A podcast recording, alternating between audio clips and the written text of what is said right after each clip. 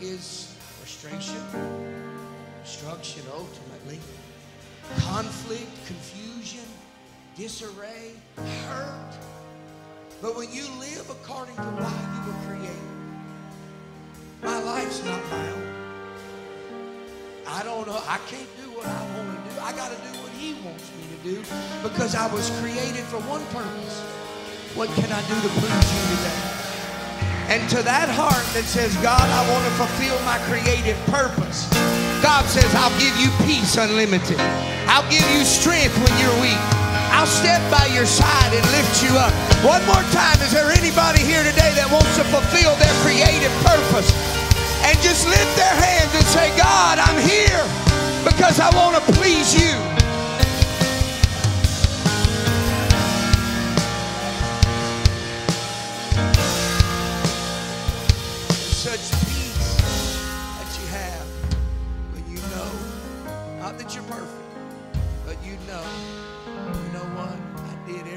I could to please and obey God. You lay your head down on the pillow at night. There's a sweet peace that comes to you that, hey, everything's all right between me and Him.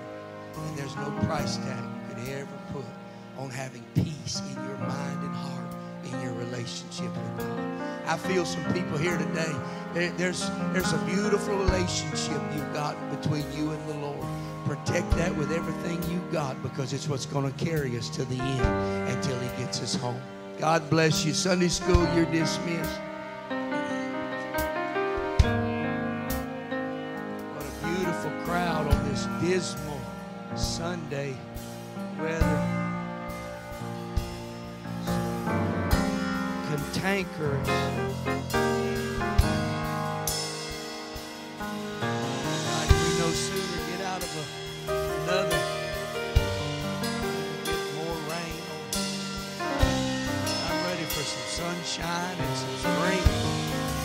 On here. Get on here. Get in our yards and brighten everything up. God bless our Sunday school staff and all the kids that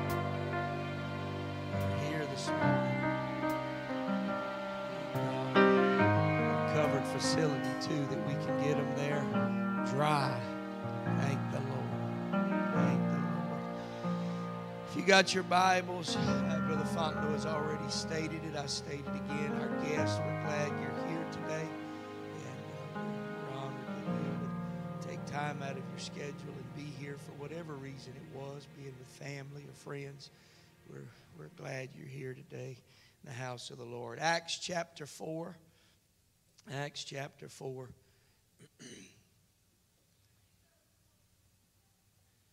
Acts chapter 4.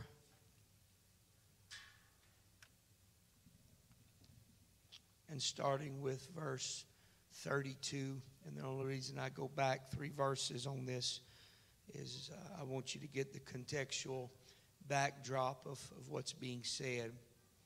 Verse 32 of chapter 4 of Acts. And the multitude of them that believed were of one heart and of one soul. Neither said any of them that aught of these things which he possessed was his own, but that they all, that they had all things common. And with great power gave the apostles witness of the resurrection of Jesus, and great grace was upon them all. Notice, and says it my message, but just make note in your Bible the two things that he gave. One is to be a witness of the resurrection of Christ, and there was grace on the church. Two things he gave. Verse 34 Neither was there any among them that lacked. For all as many, for as many as were possessors of lands or houses sold them brought the price of these things that were sold and laid it down at the apostles' feet. And distribution was made unto every man according to it as he had need. Verse 36 is where we're going to launch from. And Joe or Joseph, his original name was Joseph English, who by the apostles was surnamed Barnabas which is interpreted the son of consolation. Another word for that is encouragement. A Levite and of the country of Cyprus, having lay having land, sold it and brought the money and laid it at the apostles' feet. Verse 36 And Joseph, or Joseph, who by the apostles was surnamed, they changed his name from Joseph to Barnabas, which is interpreted the son of consolation or encouragement. Brother Ron, just have ready, if you can, Acts chapter 9. Uh, we may get to it, Acts chapter 9, verse 23, and uh, 1 Samuel uh, 23 and verse 16 should be it. Let's lift our hands and ask God to talk to us today. Jesus, I thank you for your word, first of all. God, it's an honor and a privilege to share that word. I pray that all of us here today, let your word have a perfect work in our heart. Let it not just be another sermon that we hear on Sunday morning and our conscience is appeased. But I'm asking you, let your word be like a sword. It would cut, divide, joint and marrow, soul and spirit, and a, discerner of the thoughts and intents of our heart that we leave prepared, ready for what you have. God, I ask it today in the name of Jesus, and we give you the honor for what you will do in this place today. God bless you. You may be seated. It's, I'm going to give you the, the title up front, and uh, I was reluctant to do so, but let me say it and then I'll, I'll explain it as we go on. God's secret weapon. The church is, is now, this is the book of Acts, this is the beginning of, of the church. Uh, this, is, this is the pattern for you and I to, to follow the first four books of the New Testament Matthew, Mark, Luke, and John, the Gospels. These were Matthew, Luke, John, Mark. It was their understanding, their writing as Jesus spoke, their, uh, I don't want to say interpretation, but it was their perspective on what Jesus was doing. And now we get to the book of Acts. This is the birth of the church. Jesus had already told them, first book, first chapter of Acts, and then even in the closing, he said, Go to Jerusalem and wait till you be endued with power from on high. So his commission to them was not only to fill the earth and be a, a witness to many, but he had to infill them with his spirit. And this took place in the early writings of the book of Acts. Chapter 1, chapter 2 is the actual infilling. So you have the birth of the church. And again, I could use a lot of adjectives to describe it, but sufficient for uh, the timing today or time today. It was just birthed in such a fervor and power. There was such an excitement that went about all of the people. They were excited. This was the fulfillment of the promise. This was the fulfillment of what they had been waiting for. For those that had dialed in and were able to perceive that this is what Jesus was talking about. When he even referred to it when he talked to Nicodemus in John 3 and several other scriptures through John, he refers to the infilling of the Holy Ghost. But specifically to Nicodemus, he said, A man's got to be born of the water and of the Spirit, or in no wise he will enter into the kingdom of heaven. So those in the book of Acts, Acts, these apostles, the faithful 12 that hung with him, and then others that were followers along with them, they knew that this was their moment. And you would think in that excitement, that fervor, that, that power, that, that demonstration that had happened in the book of Acts, chapter 2, where they were all in one accord in the upper room, and God poured out of His Spirit upon them, and cloven tongues as a fire rested upon all them, and they spoke with other tongues as the Spirit gave the utterance. You would think in that moment that that would just carry, and rightfully so, for many it would have.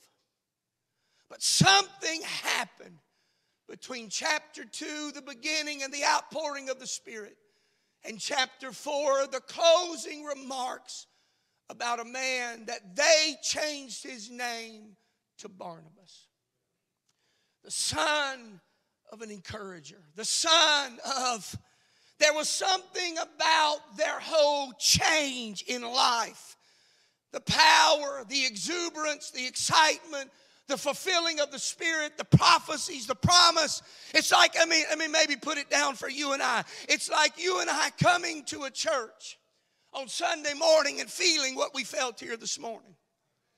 We started and you could feel goosebumps on top of goosebumps you could feel something flowing and, and something else was in this room that was beyond the music, that was beyond the exhortation, that was beyond anything that came from the platform. When you lifted your hands today, you just felt something that you didn't normally feel. You knew there was something here. And for those that's got a revelation, we knew it was the mighty God in Christ dwelling in us and walking in this service.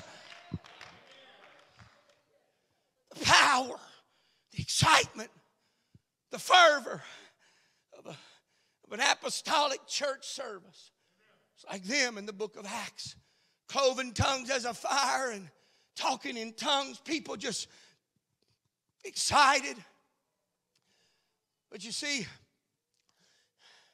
you live in that moment and thank God for it. But Brother Fontenot, I've learned more times than not that when I come out of that upper room experience, or I leave on a Sunday morning and had an experience, Monday's looking at me square eyeball to eyeball. And I don't so much as have that experience. I got it, but the goosebump machine is kind of on pause. And I'm not feeling a goosebump like I felt on Sunday morning. That doesn't mean God is any further. That just means I'm in a place and a situation that I don't really know how or what I'm going to navigate and get through. And I'm faced with decisions. I'm faced with things that I hear that does everything in its power to rob my faith in what God can do. And whether you and I want to admit it or not, we're in an hour now where you and I come together and we're right now in a moment of encouraging one another. You might not be patting each other on the back, but what you and I are feeling is the presence of God, but you're feeling the love from one to another. And there's an encouraging spirit that's in here today of God that's trying to lift somebody up and let you know God is on your side and God is for you. But as I struggle on Monday and Tuesday with my battles of the mind or temptations or things that I face that come to my hearing that I don't understand. The hour we're in is everything is trying to destroy your faith and tell you that God don't care and God's not there and God's not you, we get this mindset that God is divinity and he is but he's so far and aloof to us and what's the point of even, I can't even dial in and connect to him. I, I, I, feel like God is so far on Monday and Tuesday. What I felt Sunday, why is he so far on Monday? Why is prayer so hard on Monday? Why is me trying to walk with him on Monday? Why? Well, let me just give you a real quick synopsis and we'll dig it deep. You went from experience to walking with him. And living for God is not all about experience, experience, experience. It's about experience, and then God wants to know can you walk with Him when everything is not right? Can you still believe in Him when things are not going like you and I want them to go? That's the true test of faith. It's not in how well I do in the experience, though that's an important factor. But when Monday comes, can I control my emotions?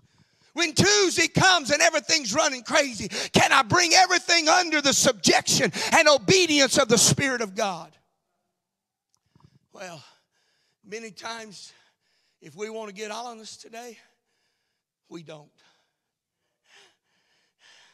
I fail him on Monday, Brother Fontenot. I'll fail him on Tuesday. Oh, I might not go out and uh, shoot nobody. Nowadays, I guess that's the thing. People just shooting everybody. I don't go out and do nothing like that. But in my mind, I kind of just let go a little bit of my relationship with God. And here's what happens I start living for God, experience to experience, instead of relationship day to day. Well, you see, God's got a secret weapon that He's kind of got in His repertoire for Mondays and Tuesdays and Wednesdays. Sure, it's prayer, and that's what I want. I want to seek God in prayer every day. I want to separate myself unto Him. I want to read the Word of God. But you see, this is what God's got for us on Monday and Tuesday.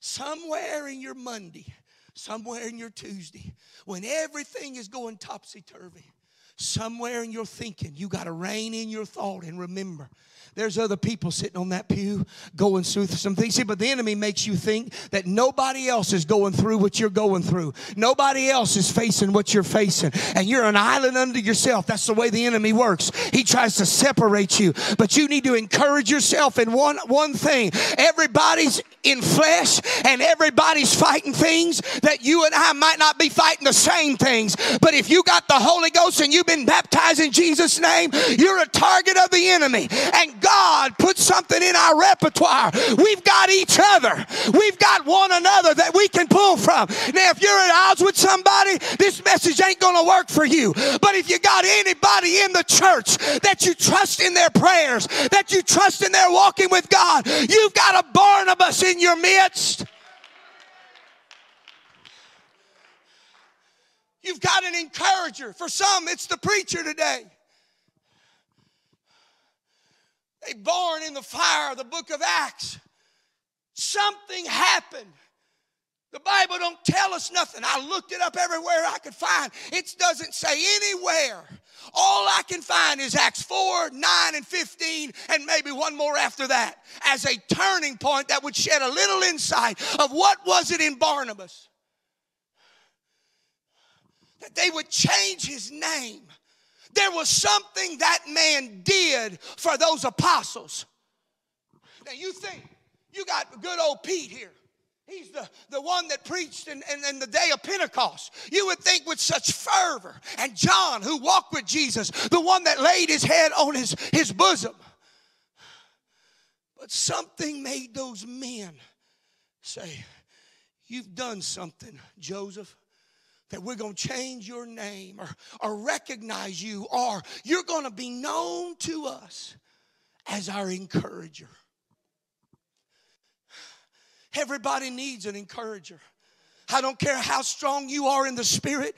I don't care how manly you are with a belt buckle and think everything's great. I don't care how tough you are, how many bullets you got in your gut, or how many gangs you ran with. Everybody needs an encourager. Somebody that can slip alongside you and not give you and try to read your mail with some prophetic something, but somebody that can slip along your side and say, Hey, I love you, man. I believe in you. I'm your friend today. You don't know what they're going going through. Just like the apostles, we don't know what they were facing, but they needed a Barnabas that could come alongside them and be their encourager.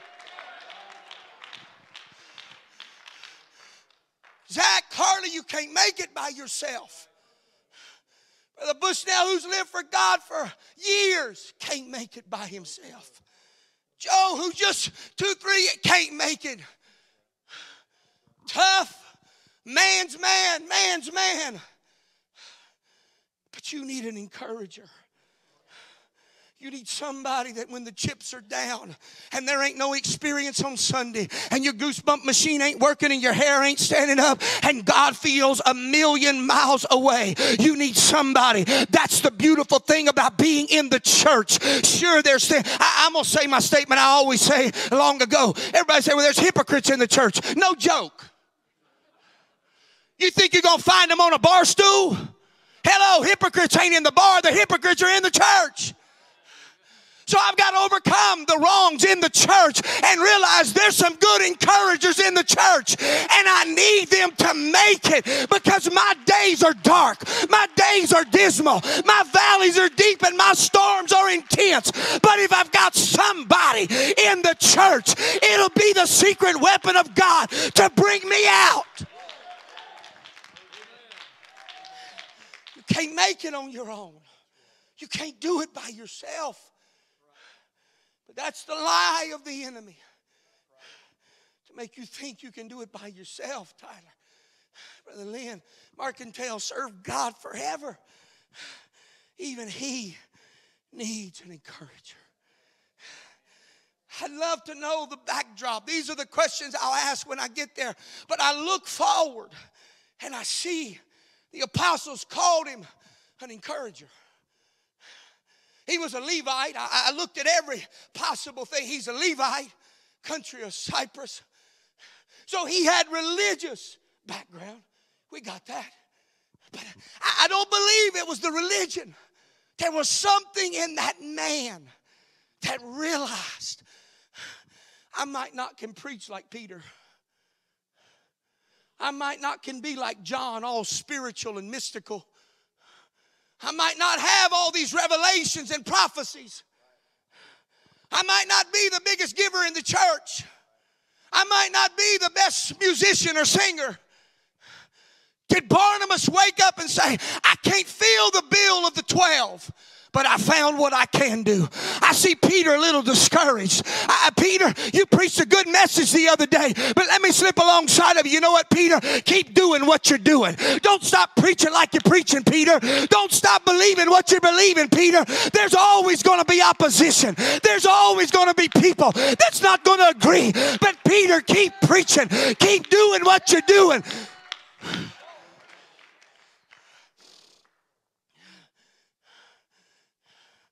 Barnabas just did what he could do.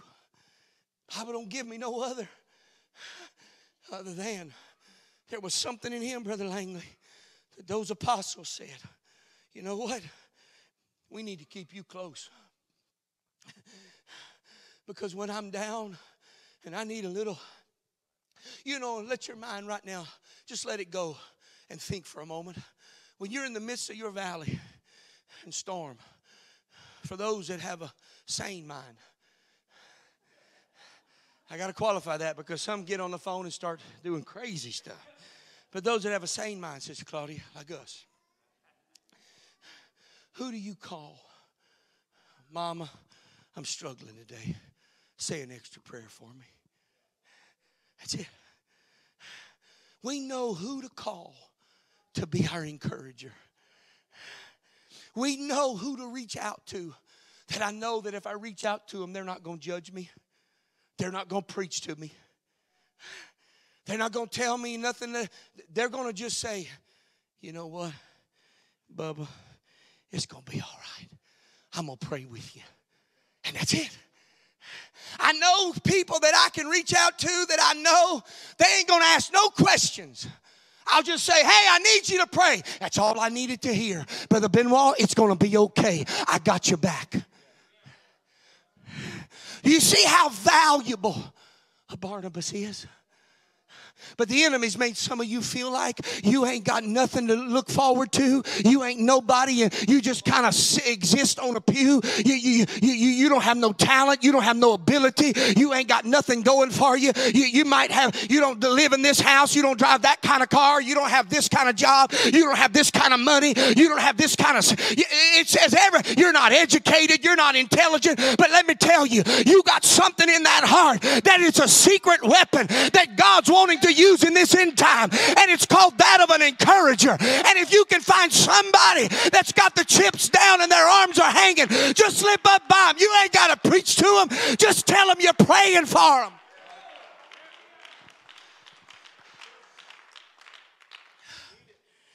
Barnabas,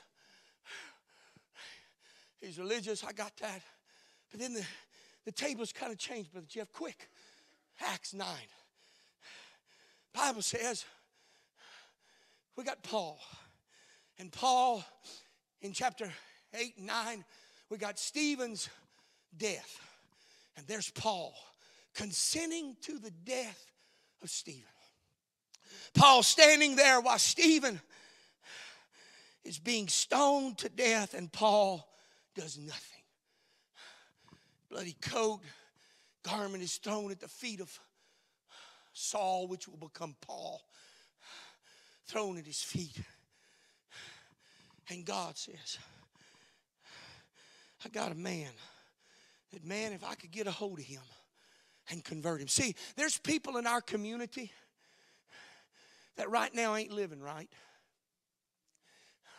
And you and I would look at them and say, that is the devil of Indian Village. Oh, y'all don't nod your head, but you know you got a face right now in your mind. That is the problem, and it ain't your daddy and mom and brother. There's somebody that you got in your mind. If God would save them, some of you say, if God would save them, then I'll shout. You ain't going to shout then either. But if God would save them, that would be a testimony. This is Saul. And watch what happens. He's on his way to, to, to go cruise or destroy and, and persecute. And on the road to chapter 9, on his way, Lord comes and just smites him down. Don't think for one minute God can't get the attention of who he wants to get attention of. I don't care what they've done. I don't care how far they are from God. I don't care what sin they're living in. God can get down on their level and shake it up and get them to see, hey, I need you. And in the course of his experience, his moment, it knocks him down. He's blind. He has to go to Ananias' house and he gets his, his, his sight back. But now, watch. The news is starting to travel. The one that persecuted the church the most, the one that was feared the most, becomes the one that writes almost the rest of the New Testament. Now, watch. Here's, here's what I, I, I'm, I'm trying by the help of the Holy Ghost to paint. There was a bridge to get him there. There was somebody that helped him after his experience. He had the moment, Paul had the experience. We love it and we shout for the experience. I had a move of God in the altar. God touched me. God delivered me. God set me free. And we've all got the testimony. There's going to be people coming in that back door that's going to need the experience. They're going to be filled with the Holy Ghost. We're going to baptize them in Jesus' name. But watch, they're still going to be feared because that's what we all know they did and was. You with me? Well, man, if I if I let the Paul in, he's going to kill us. Let's bring it down to where. Boy, if I let that one in the church, man, it's going to mess up the church. If I let that drug dealer and they pray through, oh my Lord, if that drug dealer plays through, he gonna come in one day with a gun. I just know it.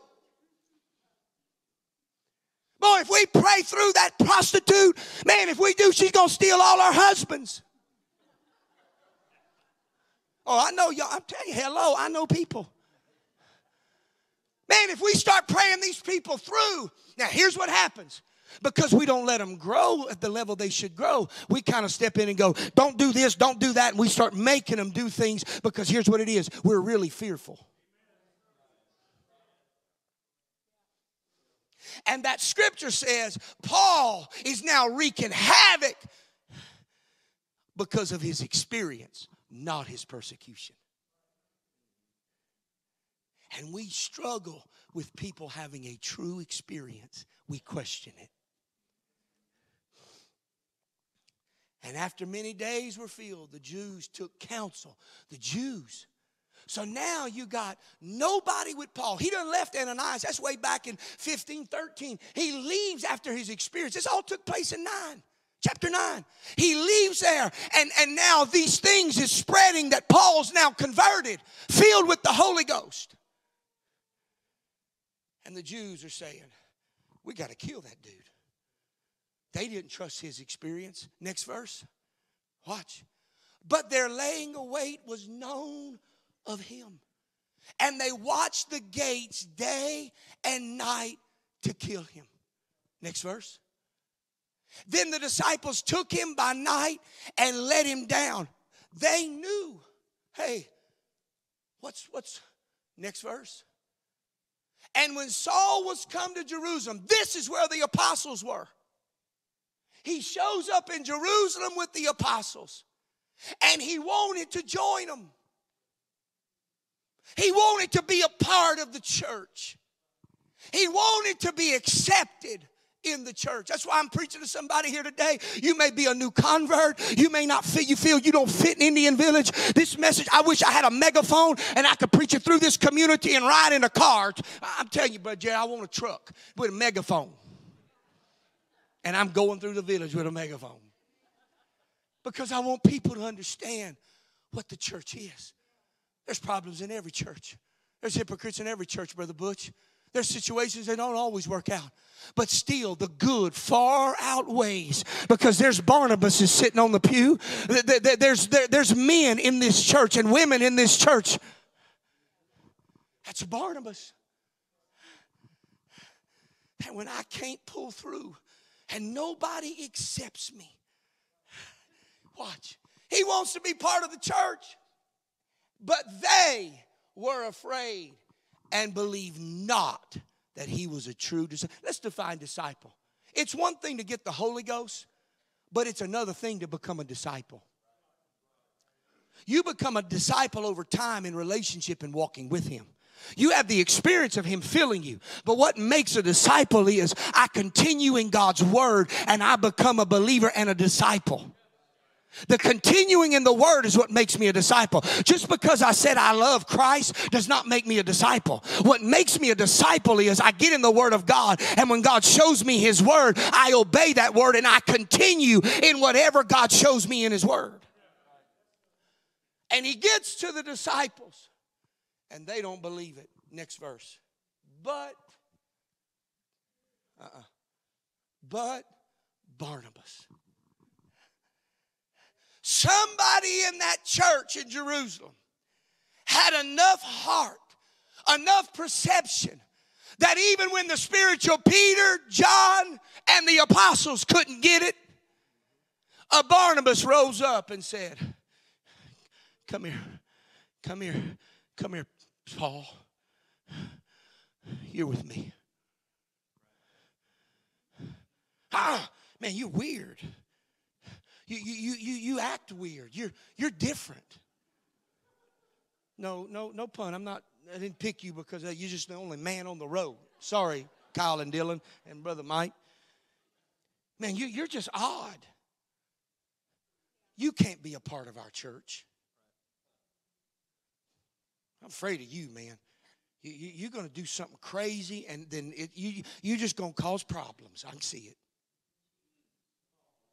I'm in the Holy Ghost today. But Barnabas said, You know what? You just stay by me. Hey, you, you, you with me? And Barnabas took him and brought him to the apostles and said, Let me tell you something.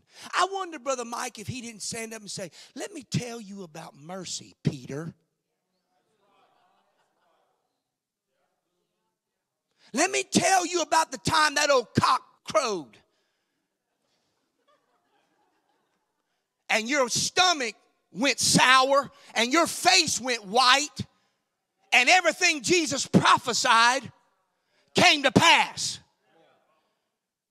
Peter, and we hung with you, Pete. We listened to you on the day of Pentecost when we all should have just sat down on you I ain't praising, I ain't worshiping. I know Peter. You failed God. It should be me up there preaching because I've held the faith. I'm on it, ain't I? And Barnabas steps in and says, Listen, let me tell you about this guy. He says, he declared how he had seen the Lord. He tells him his experience in the way. and that he had spoken to him and, and that how he preached boldly. Listen, he believes it. He believes the message. These are the only scriptural insights, Brother Bush, now I could find on Barnabas that would shed a little bit of light. He was willing in my in his encouragement to stand in the gap and say, I see something in him that you can't see. Just don't be mean to him. Don't be unkind to him. Just, just, just, just give him a little bit of time. There's going to be people coming to Indian Village. Just give them a little bit of time. They're not going to always get it right. They're going to slip up and fall and make some mistakes. But do we have a church of Barnabas that can come alongside and say, yeah, 30 years ago I messed up too, but God still loves you. God still cares about you. The weapon that God holds is that of an encourager in the body. Because I don't know, listen, I've been in messages, Brother Bushnell, maybe it's a little different. Uh, maybe you feel different. I don't, I don't, I've been in messages and, and I needed encouragement. Maybe my own fault. I didn't feel I got it. Maybe my mind wasn't in the place that it needed to be and I, I couldn't receive it. I, again, I take the blame. But I tell you what happened. After I left that service, maybe the next day or maybe by that night or two days later, I tell you what did make a difference for me. I got a phone call or someone slipped up to me at a church service and they said, Brother Benoit, I don't know, but I just want to tell you, I love you and I appreciate you. And that seemingly little pat on the back kind of just took away everything else that was kind of bottling in my mind. It it was an encourager. It was a weapon that the enemy, see, the enemy was banking on me leaving that message or that church service and say, oh, it's just over. It's never going to get better. My life ain't never going to change. My situation is always going to be cruddy. My life's never going to get better. But God put a secret weapon in the body. It's called a Barnabas. It's called an encourager. And God's going to send him to you at the right time to help you come out of your mess. All I could find, Brother Bushnell, is but Barnabas stood up when nobody else would and say, Leave him alone. Leave him alone. I wonder, and it can't always be the, the preacher. What would happen if we had 20 more people that instead of saying, Oh, yeah, I know. Yeah, I know. Come on, y'all. Yeah, I know. You just said it right there without saying what you wanted to say. Yeah, I know. Your face just said, I believe that he, yeah, he, yeah. But what would happen if that would turn and someone would come to you and say, What about, you know what? God's going to help him. God's going to bless him. How I'm praying like now. I'm praying for our church like I've never prayed before. That's what would begin. You see, what just happened was a Barnabas just come out of nowhere. And where the enemy was meant to divide, to bring contention and anger because we can't control this. Come on, somebody. This is our, we, we use this weapon and cut them down and destroy them. Death and life's in the power of the tongue. So we cut them, dice them, fillet them. Instead of doing, you know what? I'm going to pray for them. I'm going to ask God to encourage them. You don't know it, but you could be praying for the next I know we ain't writing no New Testament books, so don't get that out of context. But I'm saying there's some Pauls that God's wanting to use. There's some other people that have made some mistakes. Come on, Peter. God picked you up. God's going to pick Paul. There's some men and women that God's wanting to use, and it's going to take a church of encouragement that's going to lift them up and come alongside them and say, I'm for you. I'm with you. I'm going to help you. That doesn't mean you're tolerating or compromising. Toleration is when you and I begin to believe what they believe is okay. I'm preaching a mature church, mature saints. We know what's right and wrong in the Word of God. That doesn't mean I got to tell them. Let God do his work and let me just do the work of a Barnabas and say, I got you. Come on, I'm going to carry you. I'm going to carry you for a few days. I know it's been tough on you right now. I know it's been hard, but I'm going to pray. This is the kind of prayer we've been teaching about on Wednesday night. That it's now a non lay me down to sleep prayer, but a prayer that says, God touch Tyler. God touch Brother Charlie. God touch these people. God give them strength. And there's a cry from heaven with a fervency that responds back to the cry of humanity. So Barnabas was the bridge between the two. Quickly, let me go to. I don't worry about it. I just I'll go there. So now I got Barnabas, brother Joe. When they would and they were afraid of him, Barnabas stood in the gap, brother Hayden, and he became the bridge. He didn't preach to him. He just declared what happened to him. That's it. And now he just became the link to a Paul writing the rest of the New Testament. Think if Barnabas would not have done well, but being an encourager, that's so in that's so unimportant. I want to be in the pulpit. I want to be the door greeter. I want to be on there. I want to, I want Sister Lisa's position. I can sing better than her. Oh, come on. Trust me. Y'all think I'm just playing, but I could go to the people. And we say, well, here's what I'm trying to encourage you with. You might not be able to do this or that, but this is something when you get the Holy Ghost, here's what you got you got the comforter. So when you get the comforter, Jesus in you, he said, I'm gonna send the comforter in my name, the name of the Holy. It's Jesus. I got him in me. So now what happens is you've got an ability beyond yourself. Well, I got the Holy Ghost, I'm done. That's what we do. You got the comforter in you. God didn't just give it to you to comfort you through the trouble. God gave the Holy Ghost to you to comfort others that when they're in trouble. You say, Well, I don't know what to say. Let the Holy Ghost flow through you. I'm praying for you. I'll never forget this lesson years ago, and it wasn't from this message, but the Barnabas thought process. I'll never forget. Brother Ewan used to teach us, young ministers. We had 14 ministers in that class. And Brother Ewan and Sister Claudia would teach us. Every one of you should be in the altars. That was a given. If he called, if we were not in the altars, Brother Fontenot, praying for people, unsolicited, it, it was just, you just watch out. Brother Ewan operated by different, I mean, it was all business. And you're going to pray for them people. But then Brother Guy came in, and Brother Guy taught this, this simple principle. He said, you know, and he was a prophet of God. Brother Guy would go, man, he'd give him a word from God. You know, y'all know Brother Guy, spot on. But here was the other thing Brother Guy taught. You don't have to give him a word. See, but that's sometimes we force it trying to become spiritual. And really we don't we don't have a word. So we make up a word so people will think we're spiritual. Take the pressure off yourself. And Brother Guy taught, don't go make up a word. When you don't have nothing to say spiritually, per se, slip up to him. He said, just encourage them. He said, you could just slip up to somebody, in the altar now, not the pew. When people come to the altar, it's a different story. They're, they're ready for something. Slip up to them and say, God's going to God's to help you. Or when church is over, they're walking out the door. I'm praying for you.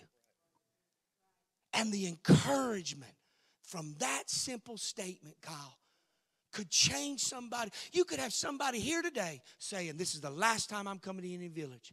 And one person could catch them going out of the door say, I love you. I'm so glad you were here, and I'm praying for you today. And that simple encouragement was enough to hook them, and they're going to come back and say, I like what I feel there. Those people really love me. Those people really care about me. And God can put them in the position to begin to work in their heart. So, Paul, now, this is it. Singers, y'all come. Y'all come, Sister Lisa. I'm going to go through this fast. Forget Samuel. I'll come do that one on another day because that's, a, that's another story. Acts 15. Brother Bushnell, it's the first general conference. Okay, we all know it is that. It's, it's the disciples are coming together, the Judaizers are coming in, there's a war over circumcision. And they're fighting, saying, You gotta, the Gentiles have got to be circumcised. Blah, blah, blah, blah, blah. And in the midst of all of that, Paul and Barnabas are together. And in the midst of the dispute and the conflict, watch this. This is the main point of the whole story. In the midst of all the conflict, yes, James stood up there at the end, but you got to go read Barnabas was in the midst of all of that, that helped to settle a conflict at the general conference. Here's what I'm trying to show you in this when there's conflict in people's life, and there's struggle and there's dissension in people, the simple thing of encouragement caused i don't want to say a national level what would be the word for their uh, this was this was the church chapter 15 of acts. So let, let me just use it on a national level something big. And this is the direction of the church acts 15 and when nobody can settle it and they're fighting and bickering and circumcision and doctrine and blah blah blah barnabas comes up and says wait. The son of encouragement comes in and just settles the conflict. You may tell you the best answer in marriage that's in conflict encourage one another. Let me tell you a family that the kids are at odds, encourage one another. Let me tell you how to help raise good kids in church, encourage them. The Bible says, um, help me, Brother Bush. Now, I, my mind just slipped a gear there. But it said something about if you purposefully provoke your kids to anger, there's a connection. You discouraging them.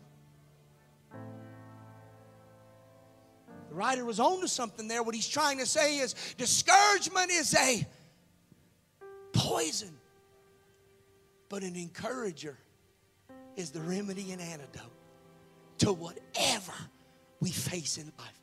I say again, spouses, instead of berating and belittling each other, encourage each other. Encourage your kids. Saints of God, encourage each other. Folks, you think about it. I know we're in Southwest Louisiana and there's Pentecost on every corner. And yeah, if you don't like it, you know, I, I get it. But hear me.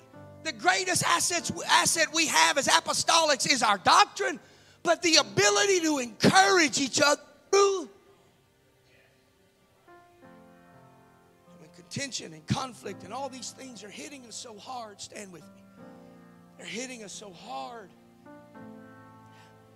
Again, I'm not compromising tolerations and no, no, no, no, no. I'm talking about when we're going through some of the most difficult times. I'll be honest, I've had it before. I'm even disrespectfully, maybe, to, to my dad, you know. I call, uh, dad, uh, he said, Well, son, you need to do Dad, I don't need a sermon. We've all done it. I apologize. I disrespect that. It, it should have never. But the point is, is, we all get to a point where it's like, I don't want to hear a sermon. I want to hear you just tell me you you understand. Am I alone in this? Just, just tell me you kind of understand.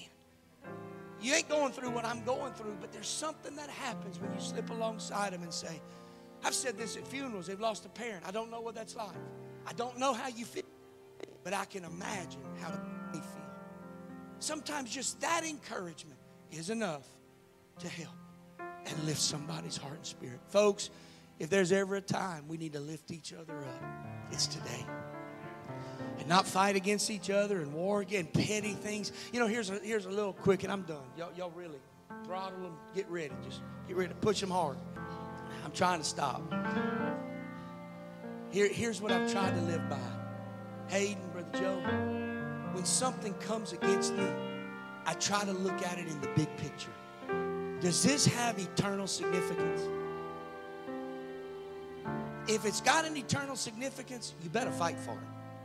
But if it's just my comfort level, there's some things we could just let go and say, you know what?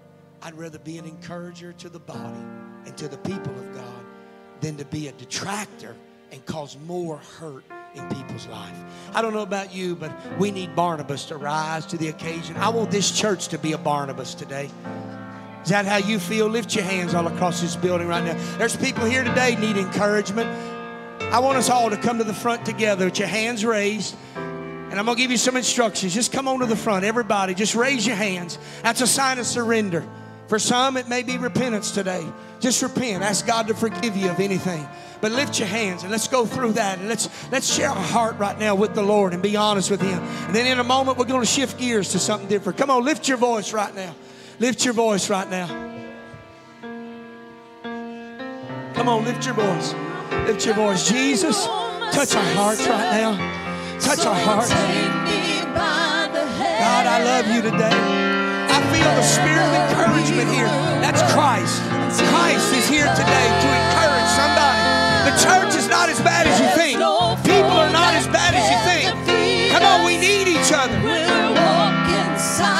Come on, talk to the Lord right now. Families, individuals. Nobody's exempt today. God, I love you today. I thank you for your presence. I thank you for your spirit. God, I thank you.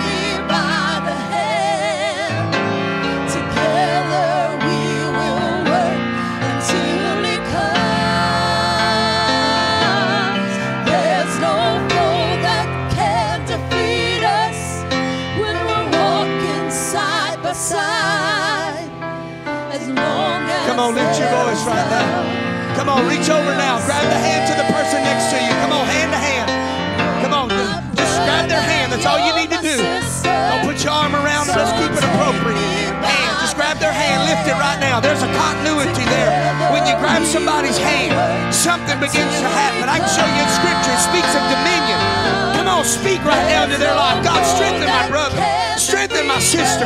Strengthen my wife. Strengthen my husband. Strengthen my kids. Strengthen our church right now. God, by the authority of the name of Jesus. That's it, Brother Bush. Now, I need some of you ministers. Help me this morning. Some of you ministers, go to somebody. Pray with them. Encourage them. Just encourage them right now. Encourage them. So take me by the authority of the name of Jesus, let the Holy Ghost flow right now in Jesus' name. Come on, just ask God to forgive you. That can defeat us. I don't know about you, but I feel such hope in this place today. I feel the hope of God. I told somebody the other day, situations, just conversations. It's been a busy week with people just asking questions. And one of them that came to my hearing was, What's going on with this? And they named the situation. And here, let, let, let me paint it for you. This is how you know it's a spirit, Jezebel. When Elijah battled Jezebel, he sat under the tree and said, I want to die. The hopelessness was so real to him, he wanted to go. And here's what we're facing it's a spirit of Jezebel. The hopelessness proves what we're facing. But I believe we're a church of hope. And there's people under the sound of my voice. Things might not be like you want, but you got hope that God's in control. One more time, throw your hands in the air. Thank God for His hope. Thank Him for His presence. Thank Him.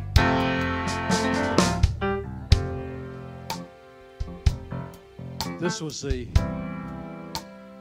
daily verse in my Bible reading today. Let us consider how to stir up one another to love and good works, not neglecting to meet together as is the habit of some, but encouraging one another, and all the more as you see the day drawing near. Pastor's right on today.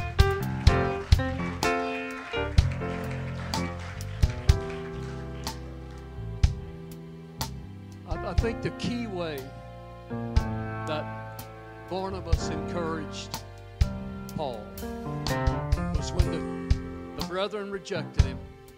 Barnabas said, Come on, do ministry with me. Do ministry with me. For a while, you read in the scriptures, it said, Barnabas and Paul went out. Barnabas and Paul went out.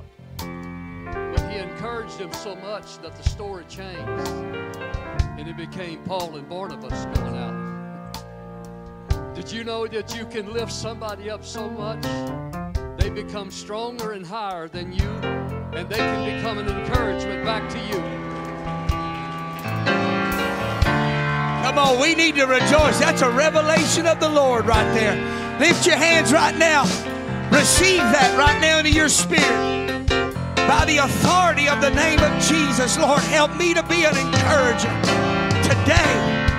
God, I ask you that you could use us to raise somebody up